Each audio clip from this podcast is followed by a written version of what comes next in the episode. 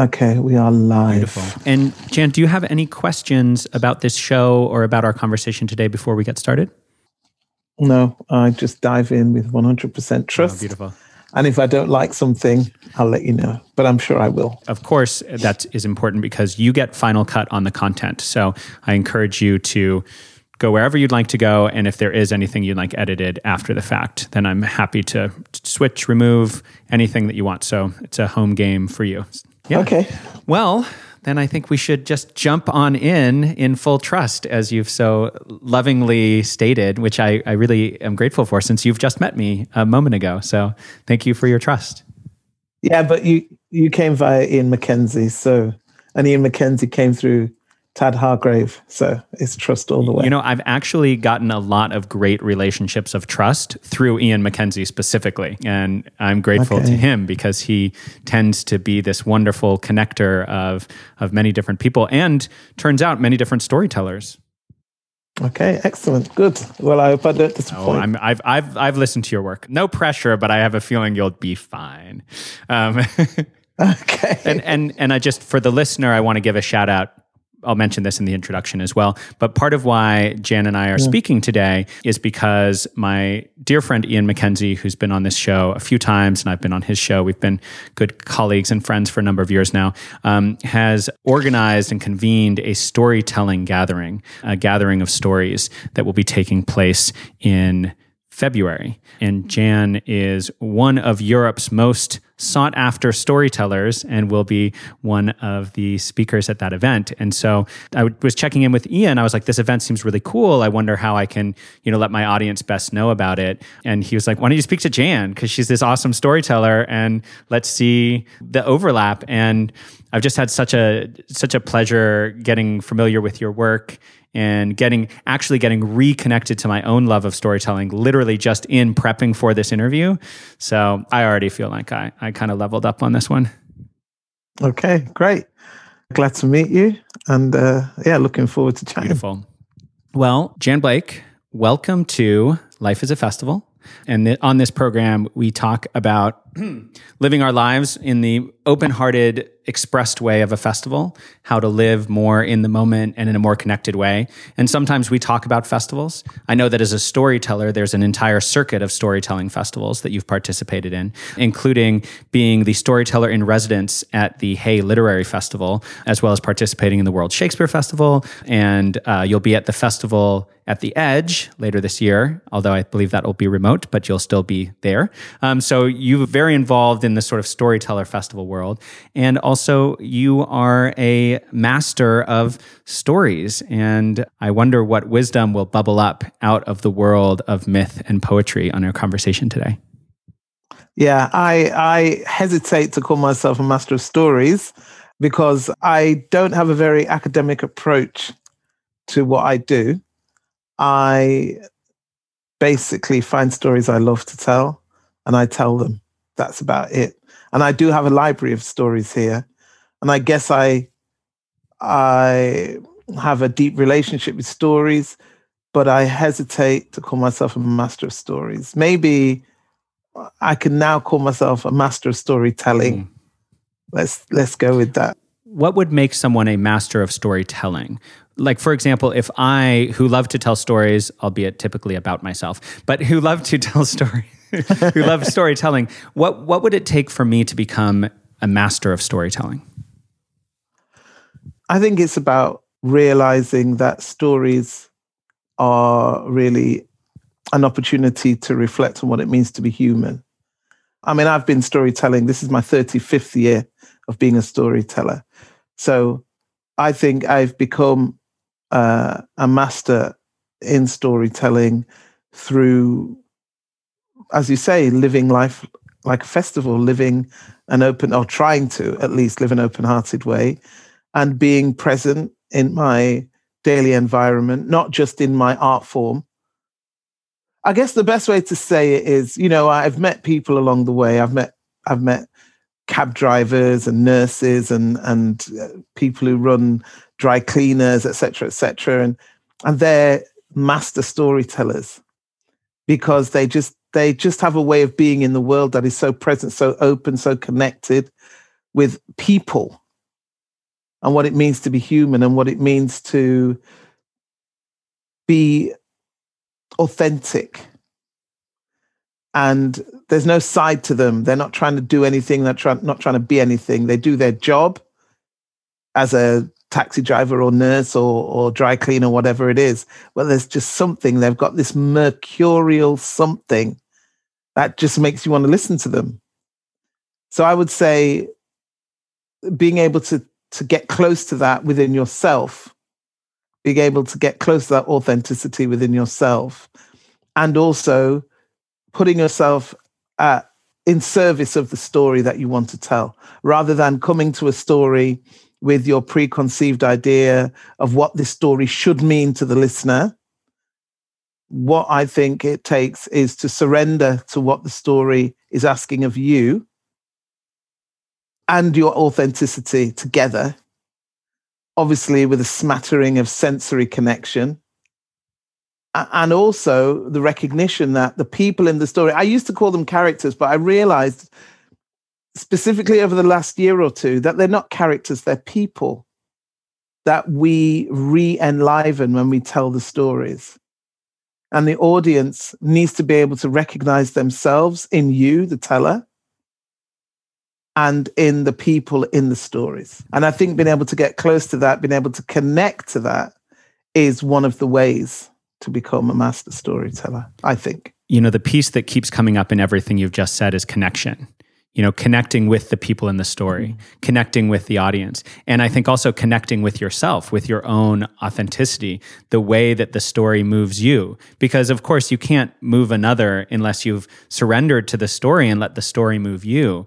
And so from that perspective i imagine over 35 years or so of telling these stories you've been moved in momentous ways by in terms of love and loss and death and joy, it, it must be a lot to hold all that emotion and feeling. Do you find that the catharsis of giving those stories does that feed you and fill you up or does it deplete you? Is it hard? Is it effortless? What is it like to hold all that energy?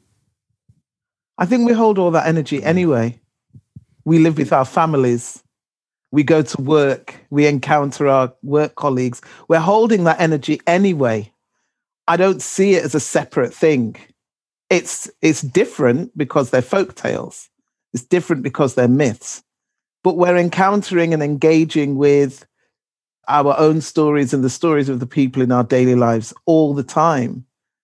So if you see the characters in the stories as people, and the people around you every day as people and the people in your family as people, there's no difference. It's just that I and other storytellers who I have the deepest respect for have an ability to present what is in the, the myths or the folk tales in such a way that you, the listener, believe it's actually real and it's actually happening. Just as it would be if you came home from work and said to your partner, Oh my gosh, Sheila came into work today and told me something terrible that happened to her on her way to work. What's the difference in terms of that human connection? Do you see what mm. I mean? Mm. And I, we'll get into this whole idea of the mythopoetic and how these stories have survived over many, many years and what they do. There's so much to get into, and I'm a little chomping at the bit for it. But I think we need to, I, think we need to locate our audience a little bit. And so, what I'd like to do as a way of kind of locating our audience with you is I'd like to ask you this mm. question: What is the first story that you recall absolutely capturing your imagination when you were a child? It was a story called Abiyoyo. Ironically, there's a video of me telling it on YouTube. A shameless plug there. But um, there was a teacher at primary school called Mrs. Williams, although we called all the teachers Miss then. So she could have been Miss or Ms. I don't know. But uh, she used to run folk club every Thursday. So we'd go for our lunch and then we'd all go and sit in her classroom. How old were you? I was about, I would say eight or and nine. This was in Manchester? Yeah, here in Manchester and Birchfields Primary School, which is just down the road from where I live. Anywho, would run folk club and we'd all go. So we'd have our lunch and we'd all go and sit in, in her classroom with her. And she would sing songs to us and we'd sing them with her. And um, she always told Abiyoyo with her guitar. And uh, when I tell it, I changed it to a drum. But it, it's the first story that I'm conscious of anyone ever telling me. And I absolutely loved it. And I never forgot it. So, and I now tell it in schools when I go into schools and tell stories. As I said, it's on YouTube. And um, yeah, it's one of my favorite stories. And that's the one. And did it, is it, did it capture my imagination long enough for me or, or deeply enough for me to want to be a storyteller? I don't know. I don't think it did.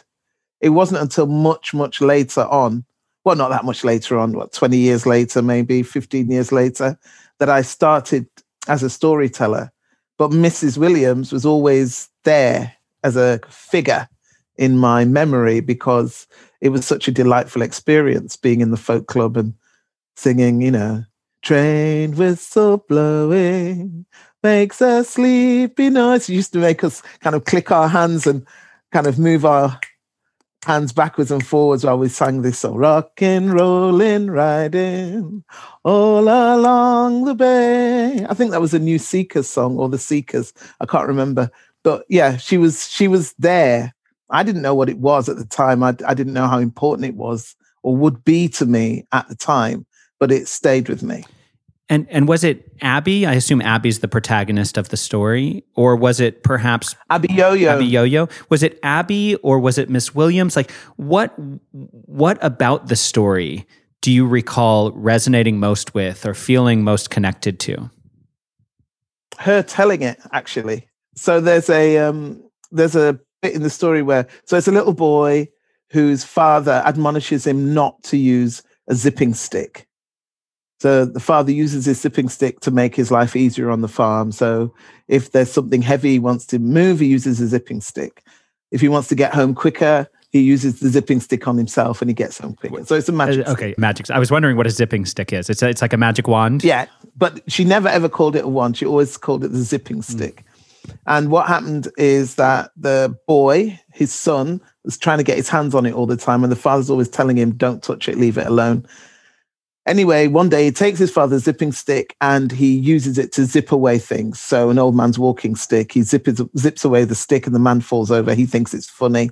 A woman with a pot full of food on her head, he zips away the pot, the food runs down her face and into her hair. He thinks that's funny. A boy drinking. And I remember Miss Williams always saying uh, a sticky, a glass of sticky lemonade. And he zips away the glass and then the lemonade goes all over his face the family, the father is accosted by his neighbors. They complain about the boy. Father admonishes the boy not to use a zipping stick.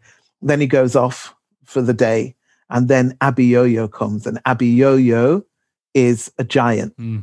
And I remember Miss Williams used to do this thing where Abiyoyo would pick up a, a sheep and swallow it down, or pick up a cow and swallow it down.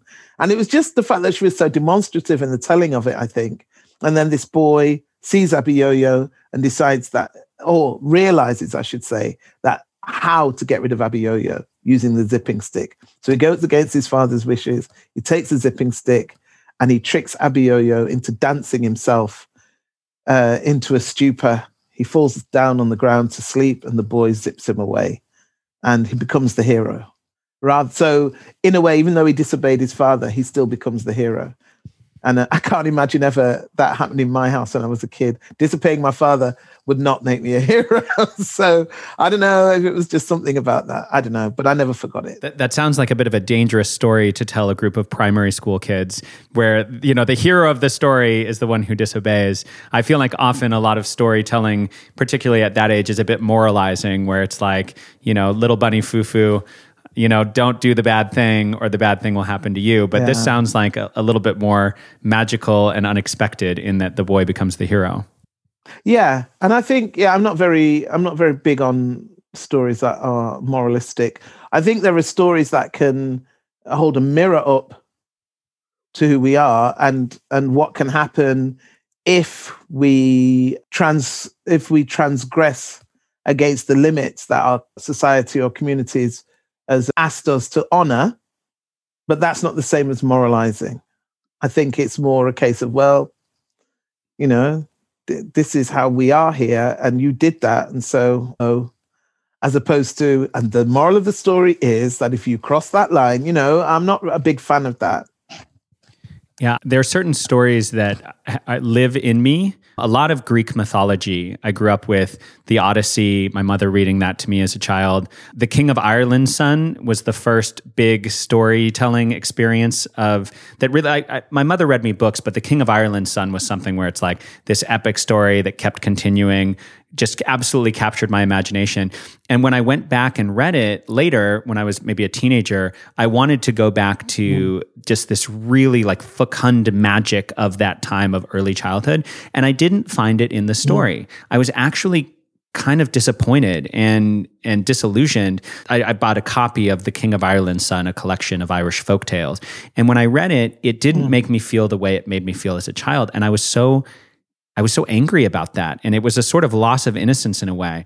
And I, I, I wonder what that is in terms of where I was able to go with the story when I was little, like wow, how I was able to really be it and imagine myself as the King of Ireland's son and be deeply invested in all these stories. And then later as a teenager, when I was when when I was trying to be cool and and everything was uncool, and I, you know trying to trying to reconnect with this sort of innocent magic and trying to almost mine it for that feeling, not find it there, mm. and sort of toss the book away and say, okay, these stories aren't real.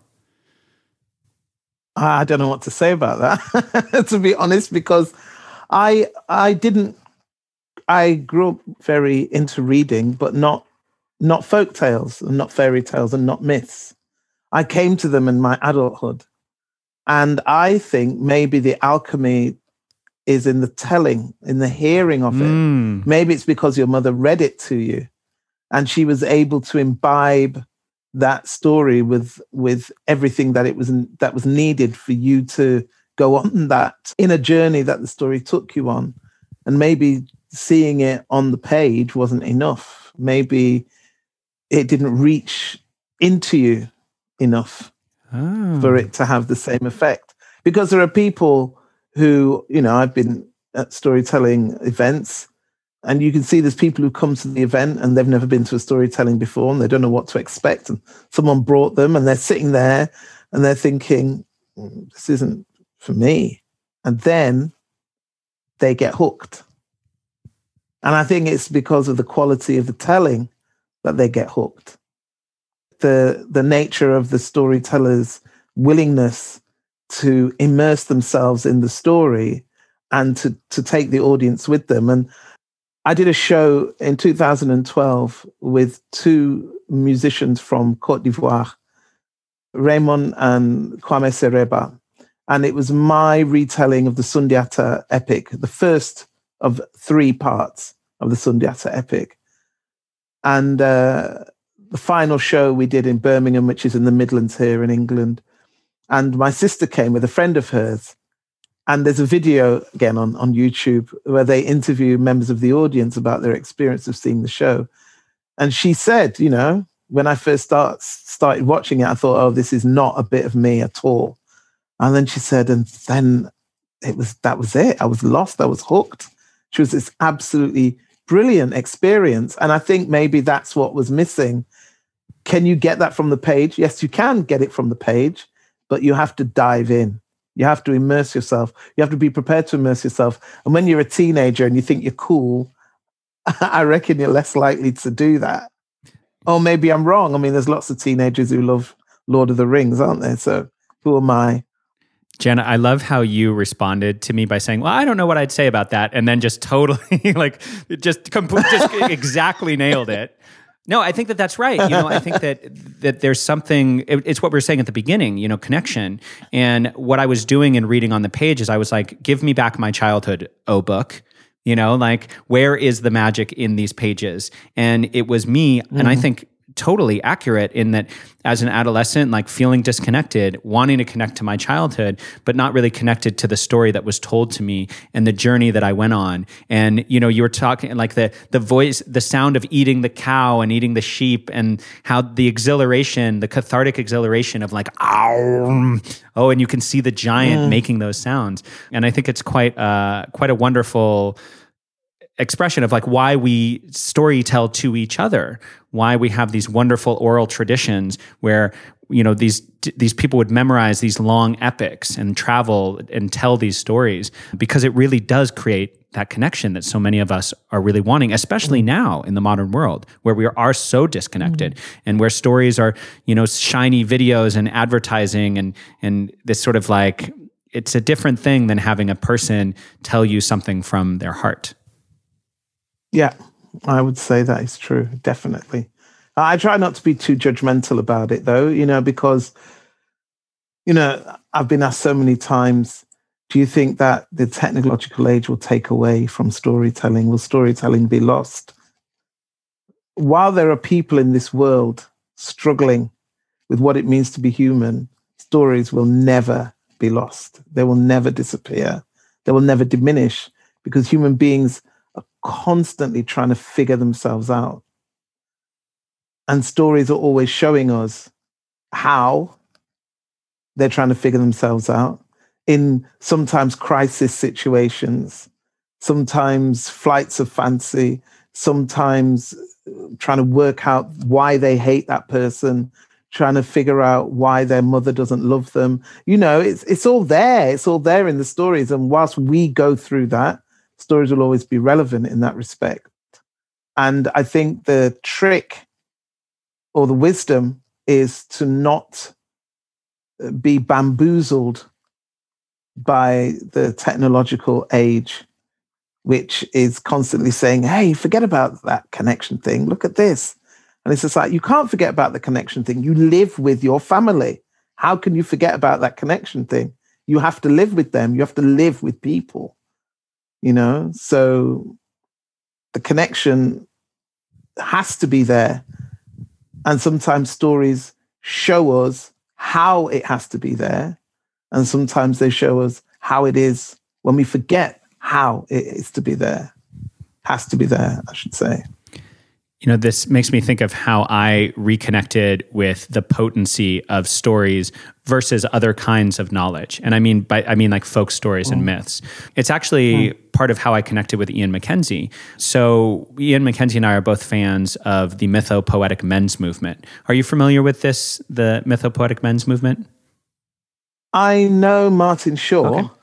That's as much that's as much as I can say about the mythopoetic men's movement. I uh, that's why I said at the beginning, I, I'm very non-academic about, you know, I don't have an academic overview of the world that I'm in. I'm learning to, but at the moment I don't have one.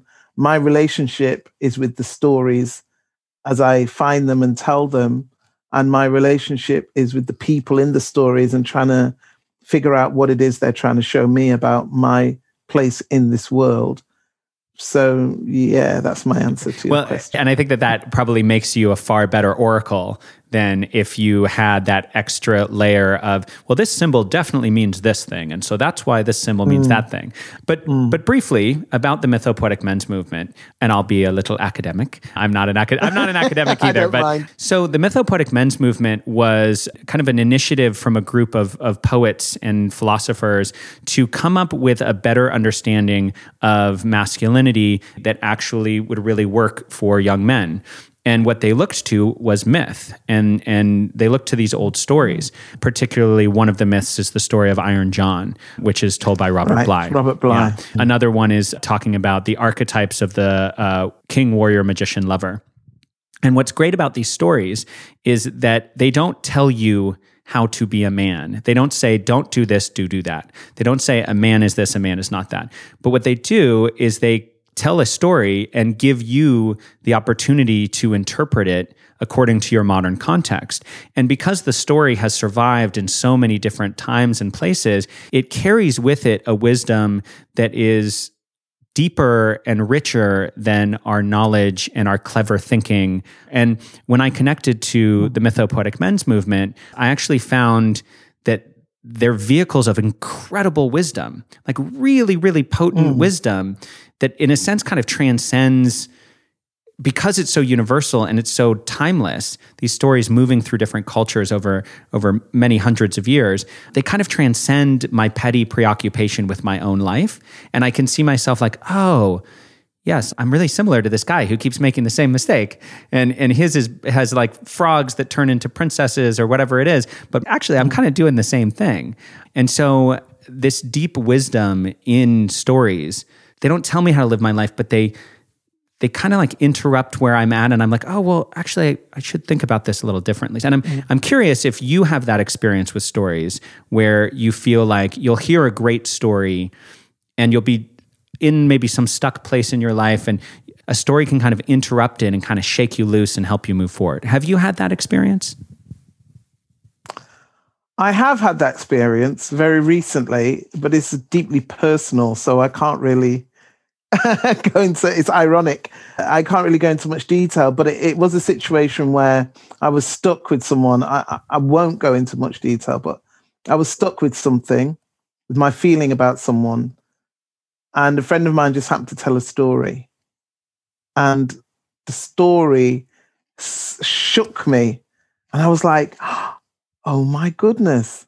Oh my goodness. That is exactly what is happening. And it kind of took the sting out of what I was feeling at the time. And I was just like, oh, and it just made me relax. And it made me open, actually, because the situation was making me close, close off myself and get very defensive. And then my friend told this story, and it was just like, of course, of course. And it brought more mercy to the situation. Mm it brought more compassion to the situation. I was able to step back and really observe what was happening in a completely different way. So yes, I have had that experience. Uh, there was the first, that was the first time that it happened on my own without someone having to point at it. But the first time someone uh, used a story to point something was a story that I tell called Nyapoko, which is from Kenya. And it's about this girl who is bullied mercilessly. And she goes through many transformations. The, the bullying and the, the hatred towards her is so potent that it's able to transform her into what these other girls want her to become. And the worst thing they change her into is a mangy old dog. Oh. And um, yeah, it's, it's, it's uh, horrible. It's, it is horrible. But they transform it into this mangy old dog. But this dog finds refuge in the house of a woman these girls, Anya Puk, have gone off to find husbands actually, and they come to a village. They've turned her into this dog. The nine girls find husbands, and the woman whose home she takes refuge in has promised her son, who's in the fo- in the forest hunting. She says, when the girls come to choose, I'll make sure someone comes to get you so that you can be chosen. And of course, he hears all the celebrations of all the weddings, so he comes running and he says, "So, where's the girl who's going to choose me? And she says, sorry about that. There weren't enough girls, but there is this dog and, you know, I can look after it and it can become your hunting dog. And he's so affronted that he kicks the dog and he goes off. But every day the mother goes out to the farm. She leaves her young daughter in the house and the dog transforms, takes off its skin and reveals itself to be Nyapoko. And twice the the the daughter tries to tell her mother there's a girl in that dog, but the mother, she's so preoccupied with her own daily life, she just thinks her daughter's speaking nonsense. Finally, the girl convinces the mother because she's so outraged that her mother won't believe her, that the mother, there's kind of a ring of truth in what the girl's saying and in her sense of injustice that the mother says, okay, I'll check it out. And she stays back instead of going to the farm and she looks and she sees the girl taking off her dog skin. She goes to fetch her son and then there's a connection between the son and Nyapoko. Anyway, long story short, the girls find out Nyapoko's there. They hear their own husband saying, "Oh, I wish you'd chosen me," and they're affronted, and they they try and do away with her. In the end, her husband saves her, and she finally reveals the whole story of the bullying back from her village and what the girls have tried to do to her now and the girls are sent back to their village by their husbands and they say you know basically you've left your villages, you've left your village rather as women, but you're not because you still behave as children. So you need to go back to your village to complete your training and your initiation into womanhood, and then we'll come and find you. And Nyapoko lives happily and contented with her family for the rest of her days. So I remember telling that story, and I've told that stories, told that story for eight years. And then I was at a storytelling festival, a storytelling symposium actually at Emerson College, which is a Steiner Waldorf College in uh, England, in East Grinstead, uh, Forest Row, I should say. And after telling that story, this woman who knew me well and knew my own story, she came, she said, But you're telling your story. And I said, What? And I've been telling it for eight years. She goes, You've been, t- that's your story that you just told. And I was like, Oh, yeah, it is. And I've been telling it unconsciously for eight years. I, I, and I was going into girls' schools and telling it about bullying, you know, as an example of bullying. And it didn't even occur to me that I was actually telling my own story. I was using it as a tool, but I hadn't realized that how close to my own experience or my own feeling about my experience it was. So it was almost like, you know, sometimes you dream and you say, I can't remember that dream, and someone tells you and it breaks your dream. It was a little bit like that, you know. This woman kind of said, That's your story. And I was like, Oh, wow, yeah, it is. Did realizing that you had been telling your own story, did that change your relationship with your own experiences? Was it a healing moment to say, "Oh, actually, I've I've been telling my own story, and perhaps I am living happily and contented afterwards. Or perhaps there is some kind of resolution or catharsis through the fact I've been telling that. Was that your experience? Uh, my experience was, I think, more a sense of wonder mm. about it. That I'd been doing that and hadn't even realized that I'd been doing that. And maybe uh, more ownership of my own story feeling it less as a victim, but was I consciously seeing it as a cathartic experience? No. I mean, I have to be very honest with you, Eamon, in that I find myself telling these stories and and feeling the impact of them and feeling and uh, getting responses from the audience when I tell them. But I also have this ability to just shut everything off afterwards. So it's it happens in that moment, in that relationship with that audience, and then it's gone. Mm. So it's not that it's an abstract thing. I know I have an ability to communicate the the nuances of being human that are found within a story I would say it's only in the last year or so that I've actually started thinking about it as opposed to just being with those stories as I'm telling them and knowing when it's a potent story and when it's not a potent story. Mm. You strike me as such an archetypal bard in this sense you know to to arrive and to just channel this this story and have this moment and have it be totally real and be like oh i better go to the grocery store and you know pick up some yeah that's it. That's it. And i think a lot of people don't you know i've started to embrace the the fact that i have a lot to offer when it comes to story and being storied and storying. But I, it's it's a very recent conscious action. It's a very recent conscious understanding that that's what I'm here to do, as opposed to I can tell a story. Jan can tell a story. You know, there's a difference. Has this this change that you're describing has that affected the way that you teach storytelling? Over this last year or two when you've made this transition? Are you are you now bringing this into your curriculum a little bit more in in your this bigger view? Well, I would say that before this pandemic situation, I was teaching a masterclass, but coming to everything very intuitively. So things that would come up in the classes that I wouldn't think about before the classes. It was always in response. Having not taught anything for a year now, I think I've done one workshop, one proper workshop since the beginning of, you know, we've been locked, we're in lockdown a second time now over here in England.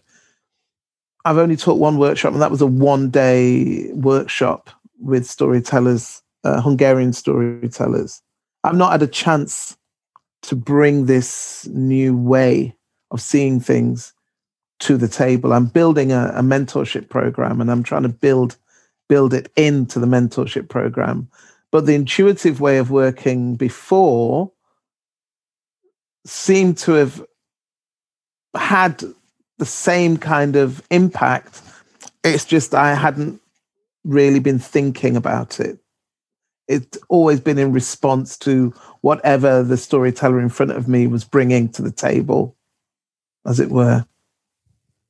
This is so fascinating. I feel like I'm it's such a privilege to speak to you in this kind of threshold moment of the story of your own life. you know? Yeah. Because it, it it seems archetypal in a way to be a bard who is suddenly becoming self-aware in a new way after a pretty illustrious career. I mean, you've achieved a lot as a storyteller. And then in this very moment, in this time of global pandemic and and this global reflection introspection point that there would be this major shift really in how you understand storytelling. I think that that's quite quite fascinating. I feel quite privileged to speak to you in this moment as you're as oh. you're learning about it. Yeah, I think it's it's really been about recognizing that you know you make your way in the world and you can you can live so small, you know, you can live 10% of your life in this kind of very small and limited way. And not looking up and seeing that the impact that you're having on the lives of the people around you in the lives of your friends of your colleagues your family those you hold dear and who you love.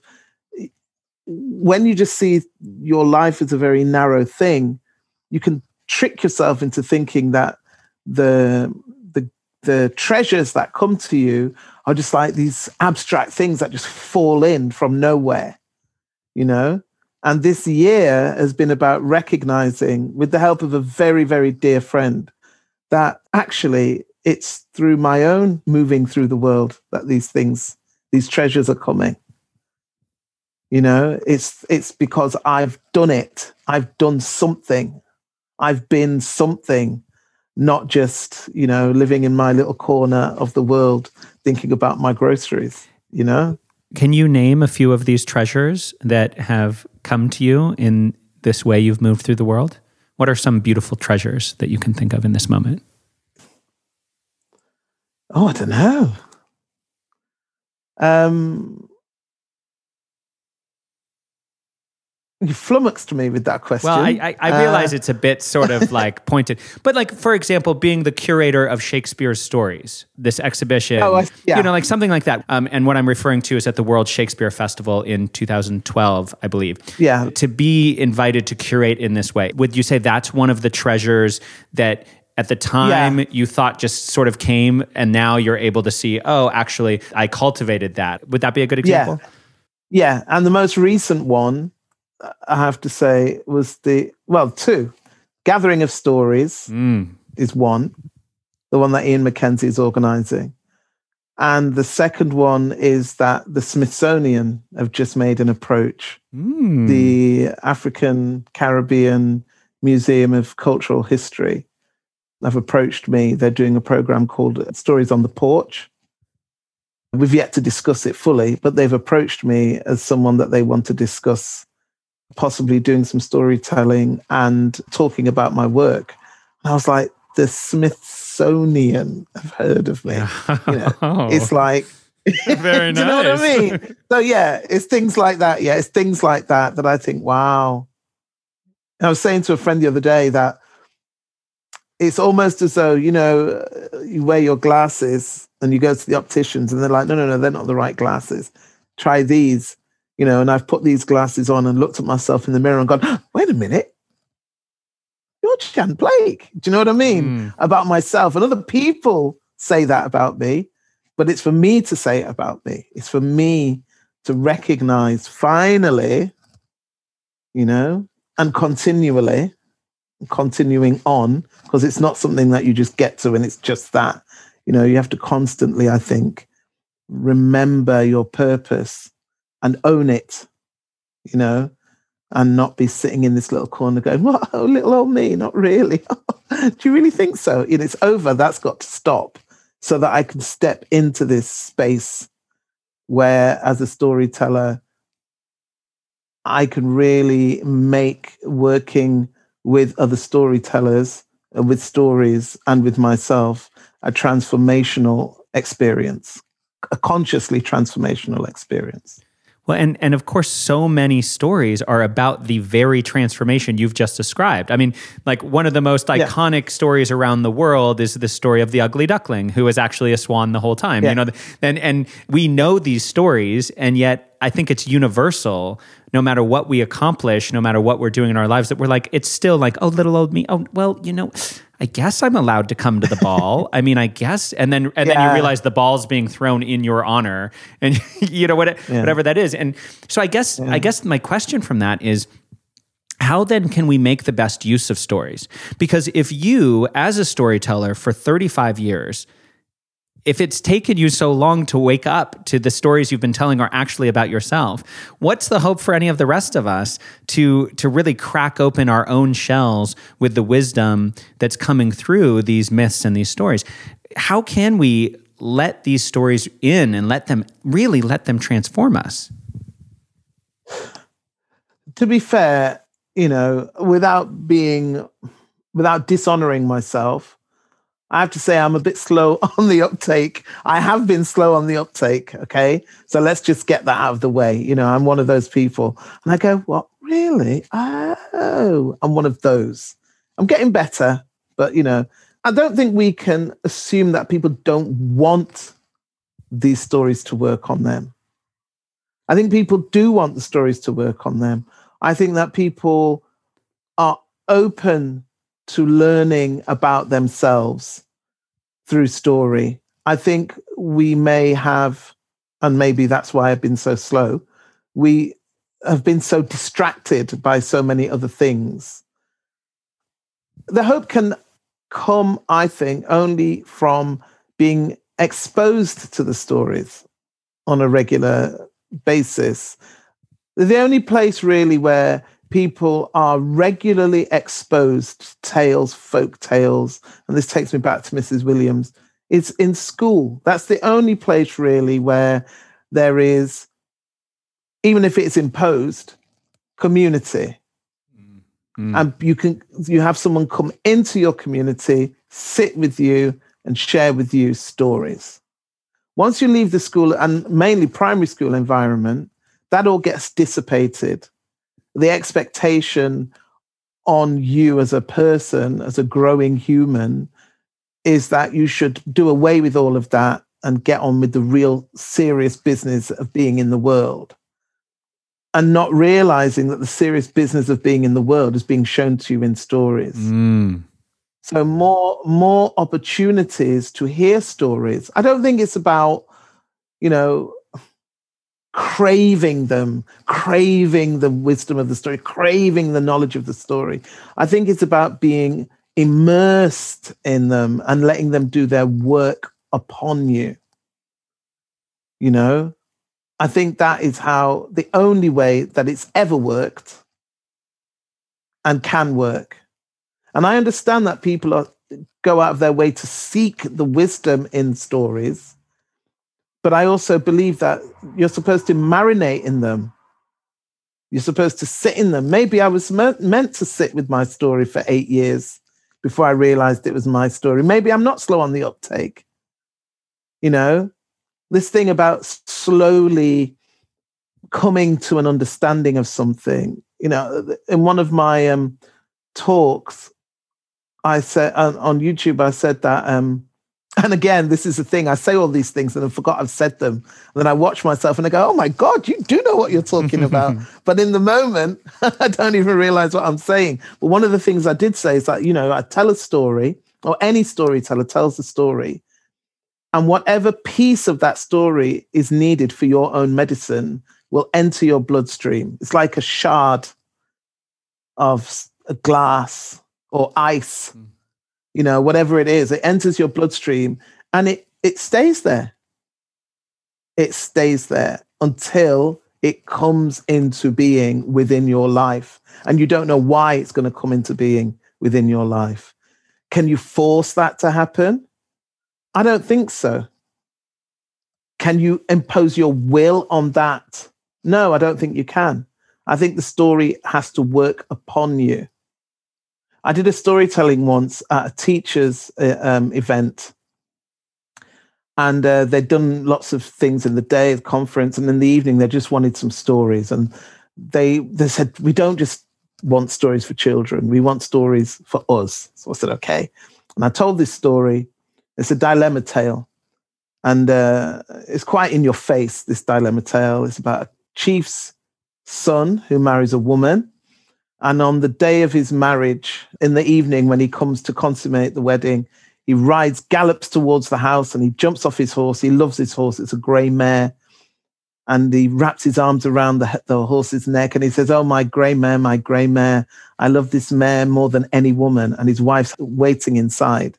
When she hears him say that, she says, If you love your horse more than you love me, then before you can enter this house and before you can enter me, you better get rid of that horse, kill that horse. And he says, I will never kill my horse. And she says, then when you'll never sleep with me, you'll never consummate this, this marriage. And it becomes a to and fro, backward and forward battle between them. And he's determined to make her understand that his horse is important to him. And she's determined to make him understand that until he gets rid of that horse, which she sees now as a reflection of shame upon her as a woman that nothing will happen. Anyway, long story short, someone finds out the story goes from the village to the towns, towns to the city, and a prince hears about it and he decides to come and take advantage. He's a despoiler of young women. He decides to come and take advantage. And he follows the story from the city to the towns, from the towns to the village, till he comes to their village. He seeks out the woman, finds out who it is, you know, pretends that he, you know, that he really uh, admires the husband of this woman and he wants to know who he is. What does he look like? How will I recognize him? And they talk about how he dresses. And he goes to the tailor, has himself a suit made in the same uh, fashion as the husband. He waits until the evening and uh, he hears the husband gallop towards the house, make his declaration, and um, hears the wife, you know, admonish and rebuff him the husband goes off, leaving that, the horse as he does, as like a thorn in her foot. He ties the horse up outside the house. So in the morning, she has to see it when she comes out.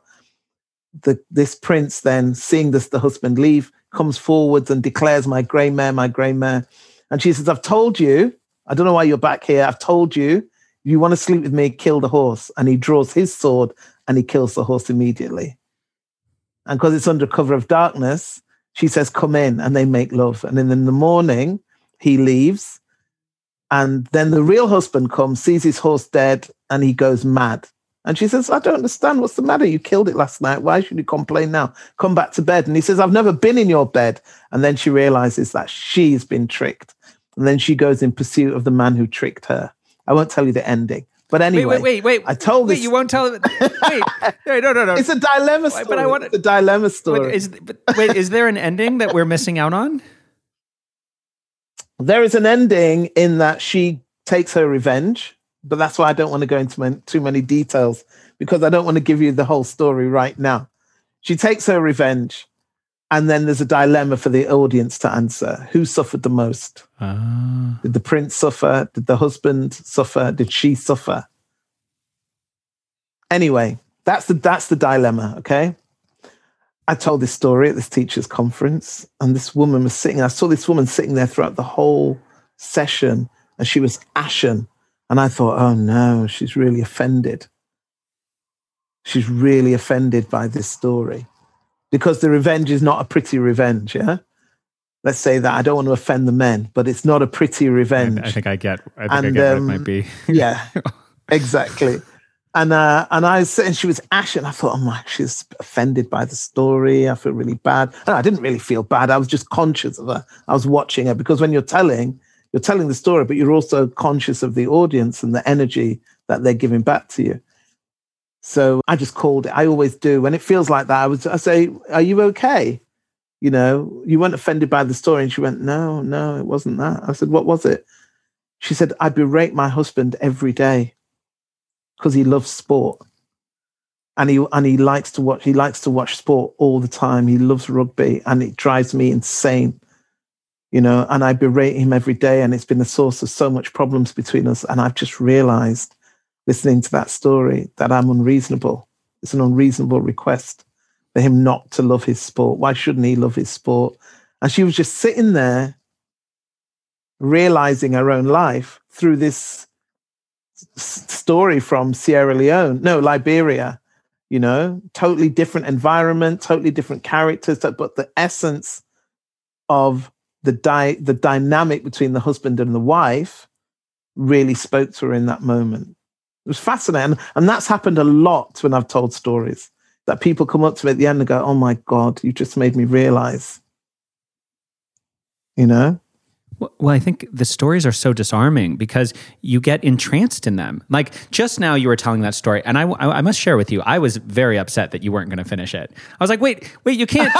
I'm I'm here for the story. Like I've kind of I forgot the setup. I forgot why you started telling the story. I was just like, I want to know what happened. We get we get so entranced in it, we're living it, and it. And I think that a good story flows in such a way it has sort of recurring themes you know he says again my horse my horse or my mare my mare you know yeah. it, it, it, brings us yeah. back almost like the chorus to a song you know we kind of come back mm. and we're mm. getting closer and we're getting closer and then all of a sudden the story ends and you're like oh you know whereas if whereas if someone had said you know if you berate your husband about sport then you know he's going to leave you. You shouldn't do that. Here's why you shouldn't. Here's some research. You know here's all the you know all the research. And in a sense these myths and these stories are are are, are kind of like research throughout generations the way they move yeah. through these different generations and and have changed a little bit and and how they're memorized and then told. There these i just love this like the vehicle of wisdom that you then sort of immerse yourself in. So yeah. And you just you just sink in and I, th- I think that you have to let it do its work. You just have to let them do their work. The best one, though, was I did TEDx in Manchester. I've watched this, and I've watched this. right, watched this so video. you saw that story. yeah, the fisherman of the fisherman. Yeah, right. So after I told that story, about two days later, I got a message on Twitter. Can you follow me because I can't send you a direct message till you follow me? I can't remember the name of the person. So I said, okay. And I kind of followed her. She sent me a message and I just wanted to know what happened after listening to you tell that story. So my ex was in the audience and we split up. I don't know how long ago they'd split up, but they'd split up. And she said, I'm not saying that you should buy a hat. They have a saying in England if there's going to be a wedding, you buy a hat.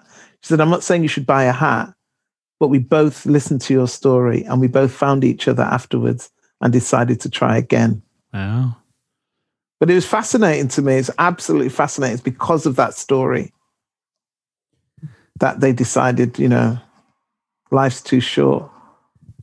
Well, I'm I'm going through my own life is is a I'm I'm uh, I'm I'm in a bit of a heartbreak at the moment. Oh, I'm sorry. Oh, you know, it's all right, and it's it's happening as it should be. And and I was actually watching that video um, of you telling that story where he just cast the net over and over. And I love the way you tell the mm. story where you actually fade out. I've never actually heard a storyteller mm. fade out the end of their story, but you were like, he cast the net and it, your voice slowly gets quieter. He cast the net, he cast the net. And just that yeah. fade out of him, like just trying to find her again.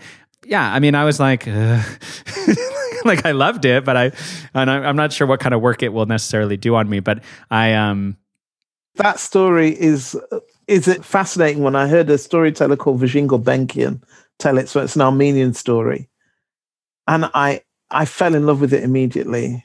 And luckily, she's happy for me to tell it. It's just so it's so amazing.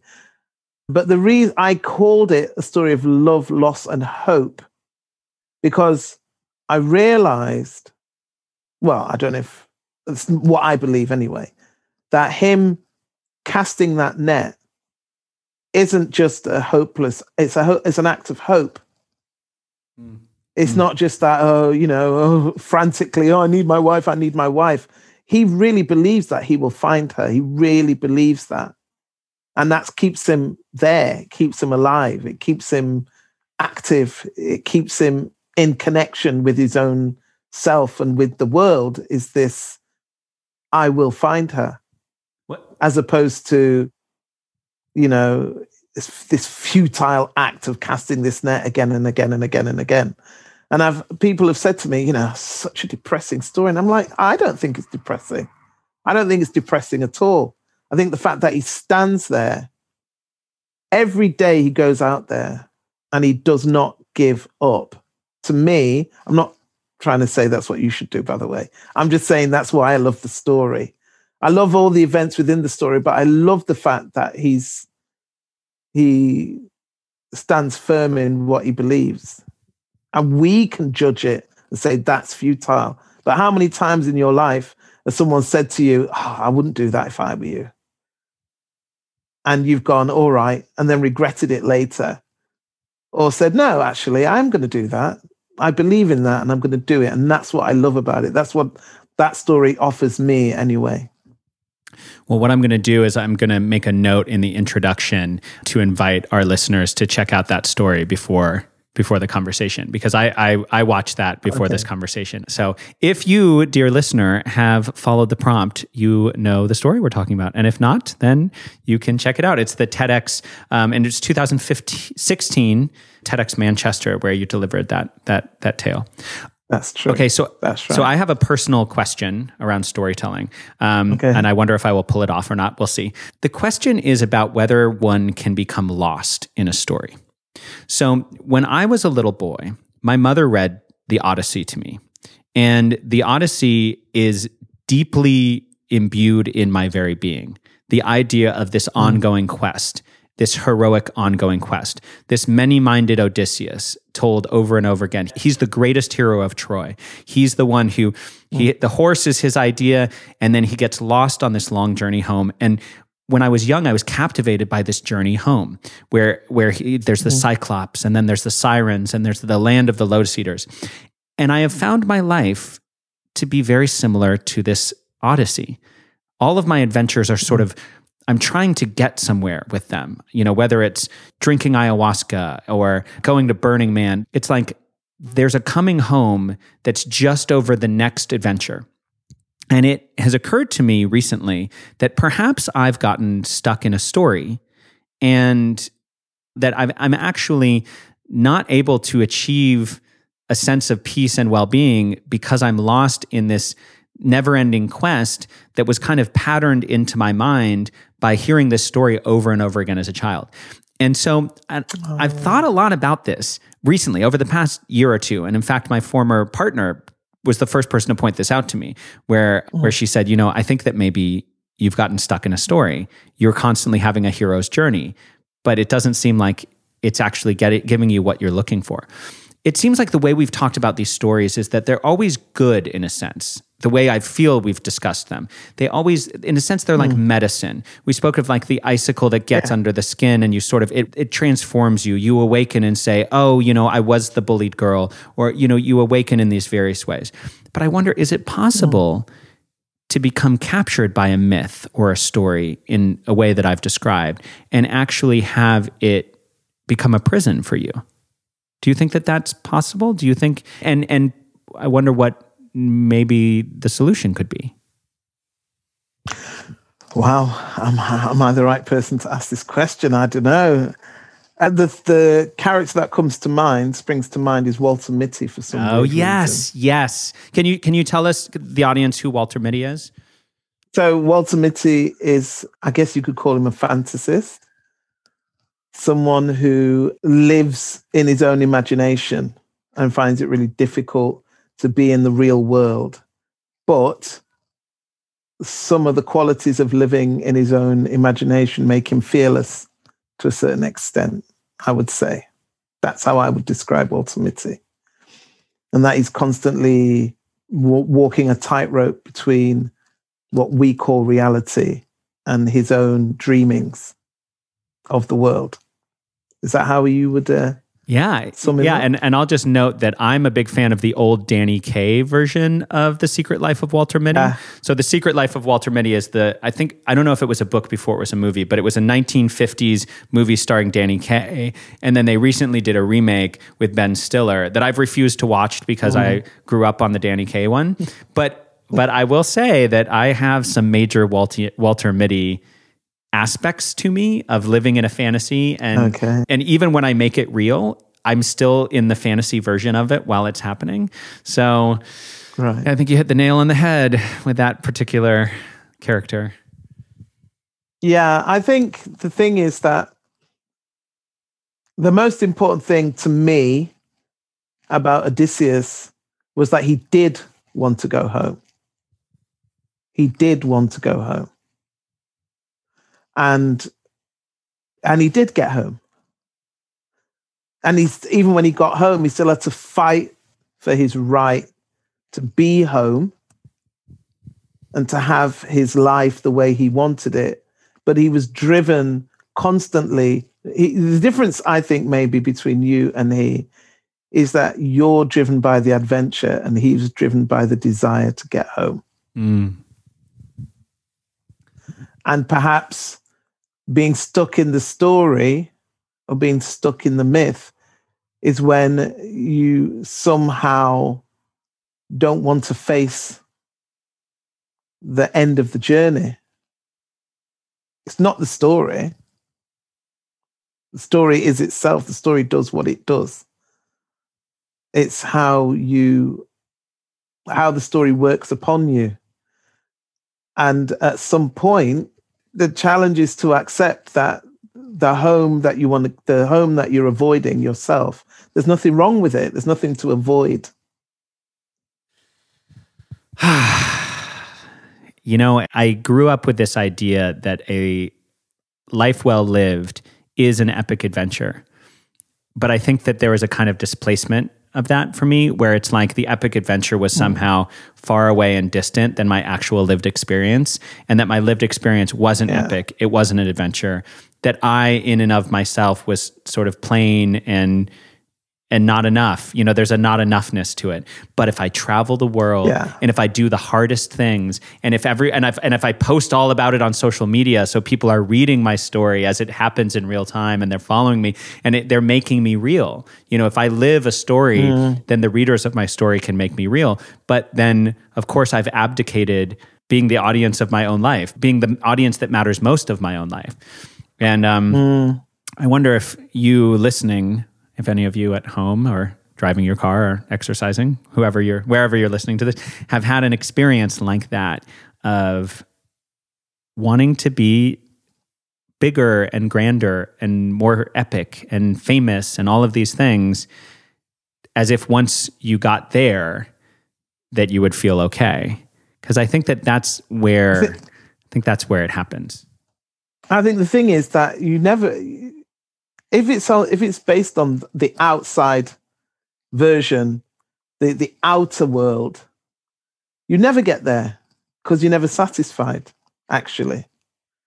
And to be at peace with the mundane, the everyday, and to find ritual and meaning in the everyday. Like my big thing at the moment, two big things is making my bed and lighting a candle and incense to my ancestors. So I've got an altar there with for my parents.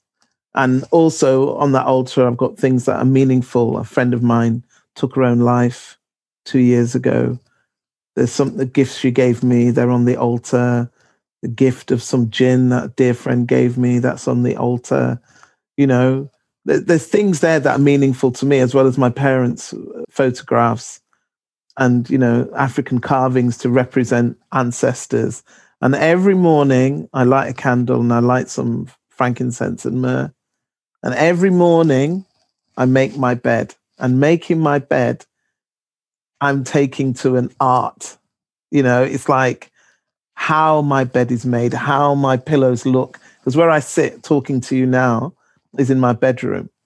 And so if I look over at my bed, it's got to look beautiful because it's in my working environment. So this ritual of getting up in the morning, like in the dark with just one candle burning at my parents' altar and making the bed and making sure that it's smooth and making sure that it looks beautiful. That has become a very important thing to do and has become more than making my bed. It's become a ritual almost. No, it's not almost, it is a ritual. And um, I wouldn't say that I try to find a sense of being outside of myself, but my work took me away from home a lot. So to be at peace with these mundane rituals, to be at peace with just making my bed, making my breakfast, making my dinner, all these things I very rarely had an opportunity to get into. When I was a mom, when I was a young mom, you have to because you know you've got to keep your kids' routine in, in place and all this kind of stuff. But for me, for myself, again, it's through this last year that I've had the time and the space to look at and to be at peace with my daily mundane rituals what time I get up, what time I go to bed, all of these things, you know, and to find joy and beauty and purpose in just that. I love it. Mm, that's so beautiful.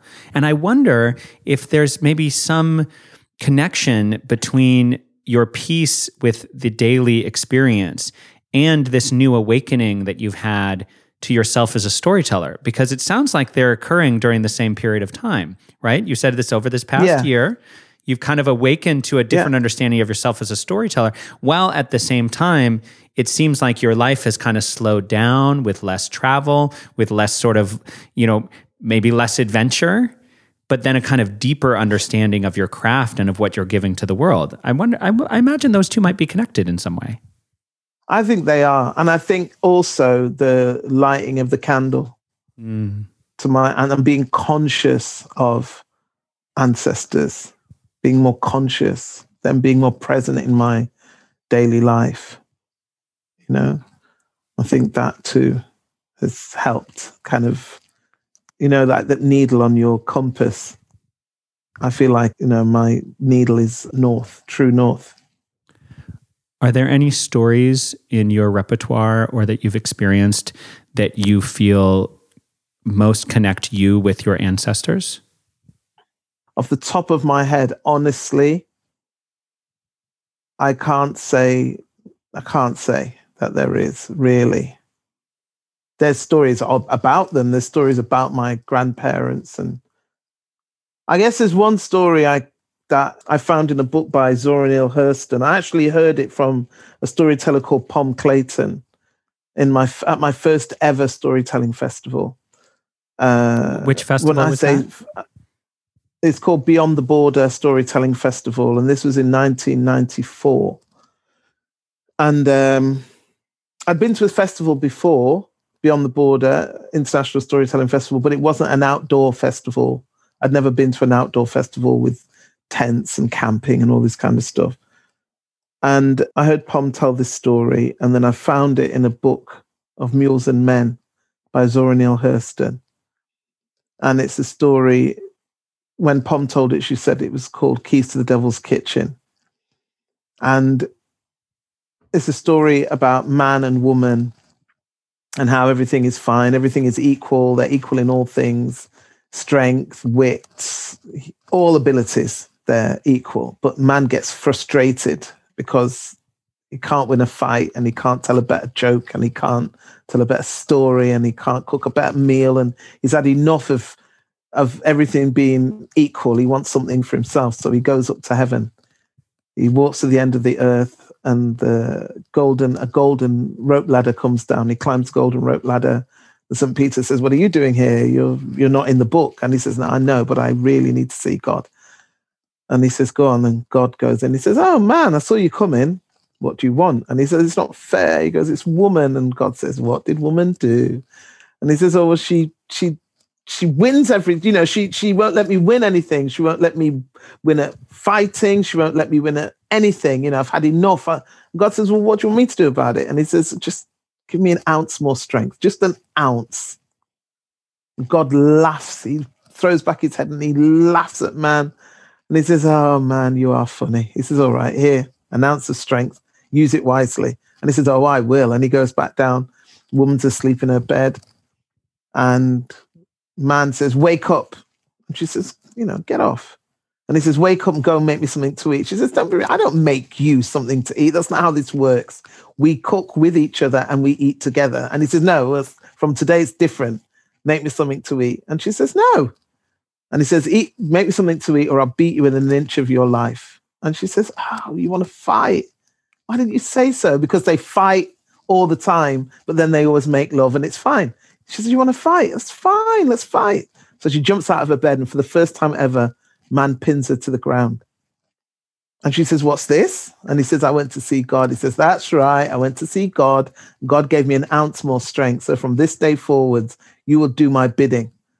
And he slaps her just so she understands. Now, the slapping part, I'm just going to pause. My mum told me that when she was young, there was a man who lived uh, up in the hills in Jamaica where my mum was raised.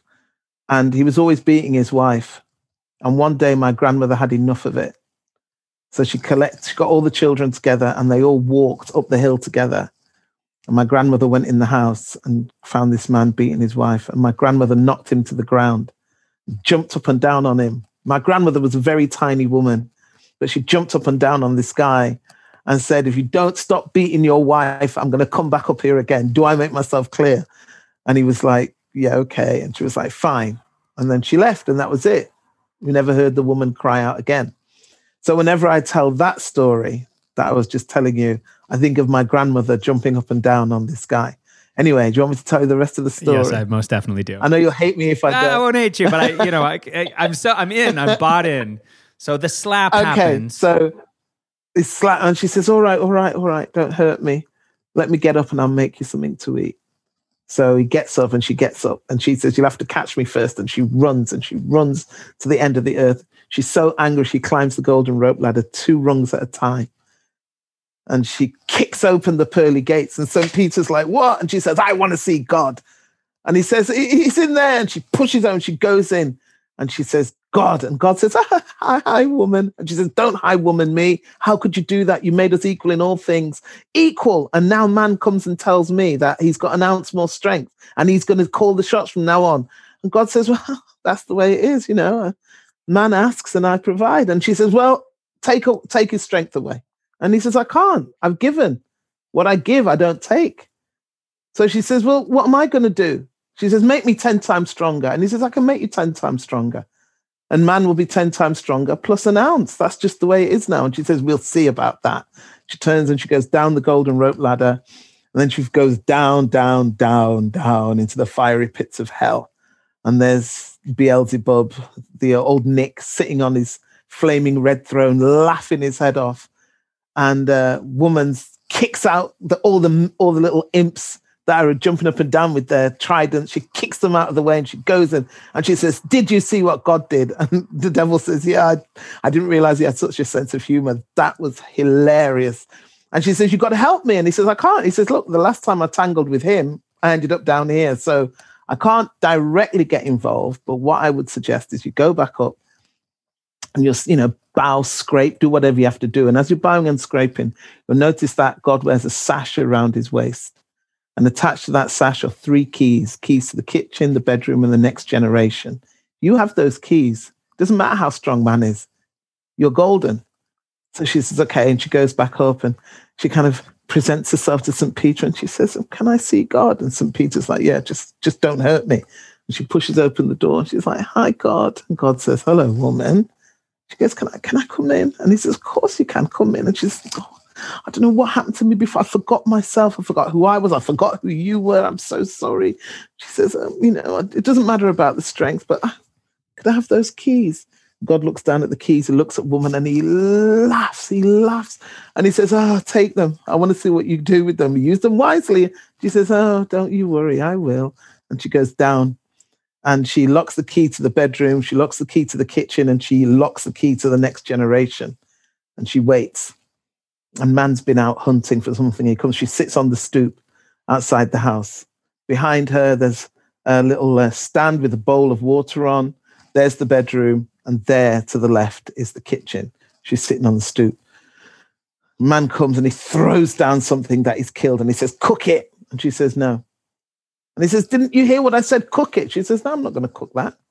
And he says, I told you I've got the strength. She says, Do your worst. Beat me, kill me dead. I don't care. I'm not cooking that. And he slaps her and she just sits there. And he says, Well, I'll cook it then. She says, All right. There's the kitchen. He tries the kitchen door. He says, The kitchen door's locked. She says, Yeah, that's right. I went to see God. You're not the only one who can go and see God. I went to see God, and God gave me the keys to the kitchen, and the kitchen stays locked until I decide to open it. And he's so frustrated, he stomps off. Anyway, later on that evening, he comes back.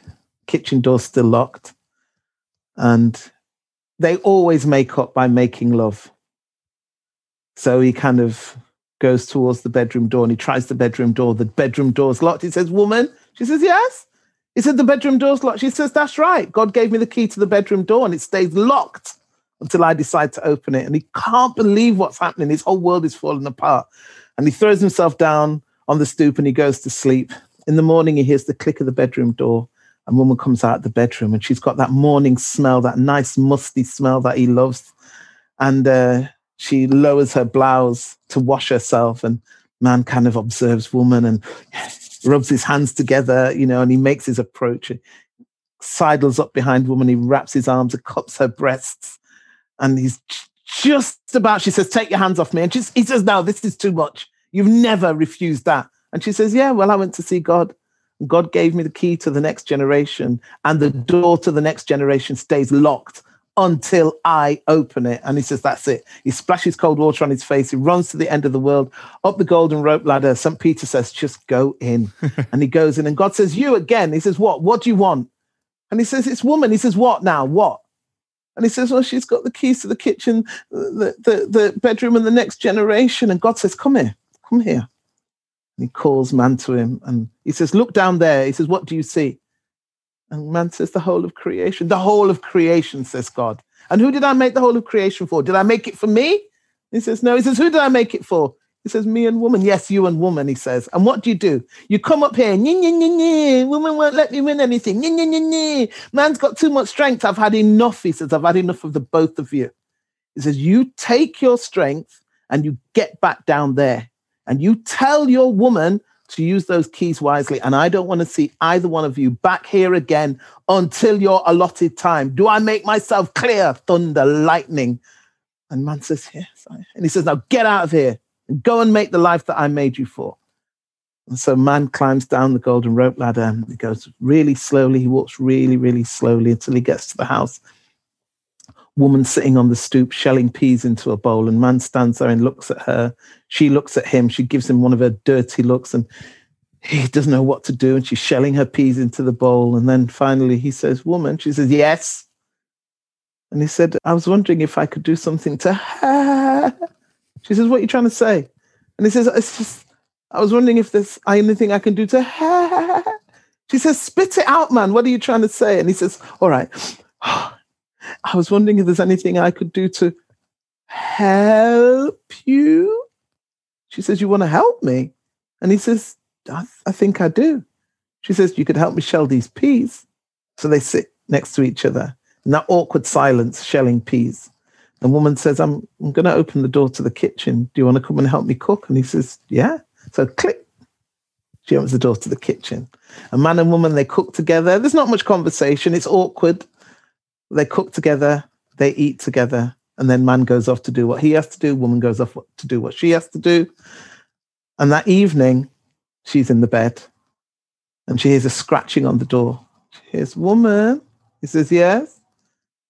he says, uh, "It's a bit cold out here. I, I was wondering if you'd if you'd open the door to the to the bedroom." And so he hears her feet padding on the floor, and click, she opens the door to the bedroom. Gets back into the bed, and man stands there leaning against the side of the bed and looking at her, and there's that smell, that beautiful musty smell that he loves on her. And he says, "Woman," she says, "Yes." He says, "I know it's a bit, you know, presumptuous of me given what's passed between us today, but." It's so cold. Could I get into the bed? And she says, Yes, but no funny business. And he says, Of course, of course not.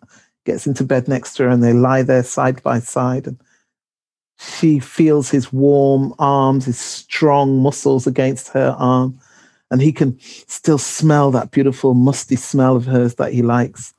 And she finds herself sidling towards him, and he finds himself sidling towards her, and they look at each other awkwardly. And, and then he says, Woman, and she says, Yes.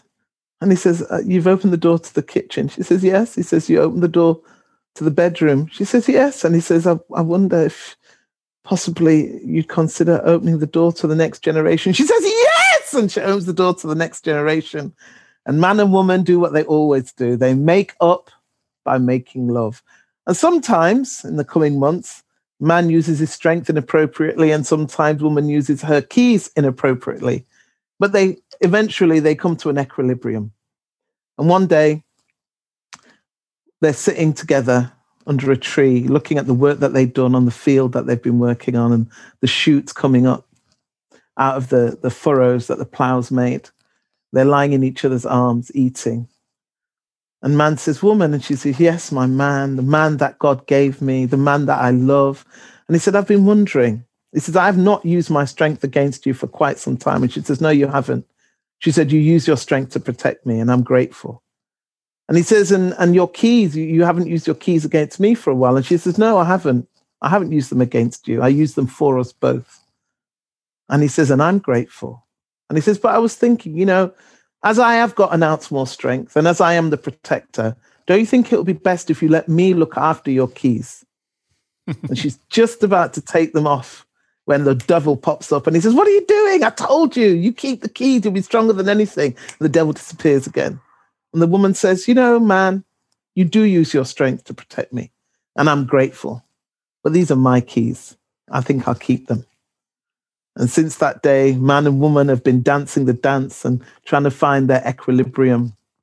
And I hope that you who are listening out there will find yours. Woo. Jen, you are a delightful storyteller. oh, thank you. I'm so I'm thank you very much. I'm much. so happy we got a nice, good, deep one at the end there. This this interview has been peppered with all of these wonderful stories, and then we got a really good one. And I'm not going to say whether or not that story affected my perspectives. oh, oh man. I just love it. I just love it. And so I guess in answer to your question, that really long-winded answer to your question is that one makes me think of uh, particularly my mom, my grandmother, and uh, I guess to a certain extent my dad as well. You know, because they dance that dance as most of our parents have to. As as as we as we all do in some way or another that that dance of like, oh, I guess now I'll I'll I'll I'll help I'll help. Yeah. oh. Yeah. yeah. Well, Jan, this has been such a lovely conversation today. I'm I'm so I'm really oh, properly delighted by by this whole experience. Oh, thank you, um, thank you, and and you. and I it's a pleasure. I can see first. I mean, I'm I in this moment I've been an audience of one for your storytelling, but of course, out in the podcasting world, there'll be others who are driving, laughing, doing some gardening or whatever, and and and breaking out in laughter listening to you speak. So. Jan, I, I want to give a little shout out to this gathering of stories that is coming up. What is the date of the gathering of stories? Yeah, it's over the 6th and 7th of February. I'll be telling on the 7th of February, but there'll be delightful people throughout the whole weekend. And I'm very, feel very blessed and honored to be part of it, to be honest. So I'm very grateful to Ian MacKenzie for that. And I'm very grateful to Tad Hargrave for pointing Ian MacKenzie in my direction. And this is going to be the, I spoke to Ian, and this is going to be the first of an annual event. And that this will be around providing new insight and perspectives for tending the soul of the masculine. And that's something that um, Ian and I have collaborated on. His podcast is called The Mythic Masculine. And you have an episode of The Mythic Masculine that's going to be coming out in the next week or two as well. So, so, yeah, so you'll be able to hear, hear more of Jan on the Mythic Masculine podcast and at the Gathering of Stories. And I'll have a link in the show notes for both of those. And how else can people connect with you and follow your work? And maybe if some storytellers out there wanted to connect around mentorship or master classes, how can people connect with you?